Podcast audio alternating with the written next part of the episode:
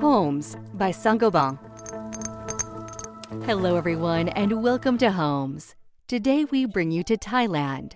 While a large part of the population lives in high rise buildings, the construction sector is currently looking for solutions to build more sustainable towers. That is what Bundit Pradapsuk explains to us.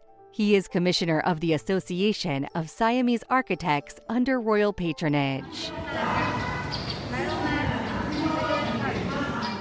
Due to the population density and the limitation of space in many large cities in Thailand, especially uh, Bangkok, many, many people move in the downtown because uh, near the workplace of them. So the many, many highlights in Bangkok as a condominium. And uh, the trend upcoming is global warming that regard to be a net zero carbon in Thailand aim to the reduce carbon dioxide emission to zero by uh, year of uh, 2050. So uh, the construction business would affect especially in the high-rise building construction.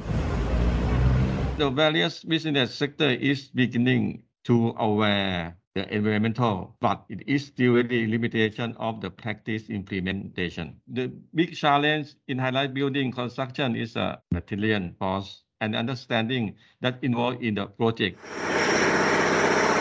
There are only the advantage of drywall system that like to meet the expectation and also make the decision to select drywall material to install in the high-rise building. Number one, value of the energy saving is higher than the other material. It can help save up the 27 percent on the electrical bill. So the reducing of the operating cost of the building in the long run. Second, the cost of transportation is lower when compared to per square meter as the drywall is lighter than precast concrete wall six times. So the truck can transport more drywall material with the weight lighter. The third, flexibility of the drywall material that can be designed and installed in modern design of building, such as uh, the installation, installation of the curb wall. With drywall can be installed easily and faster than masonry. Moreover, the joint between the board teeth that can be plastered off the surface are smooth and homogeneous, beautiful. However, the material used that are popular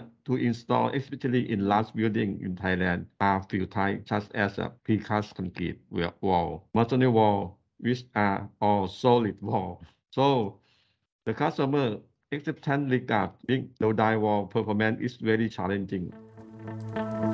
This is the end of this episode.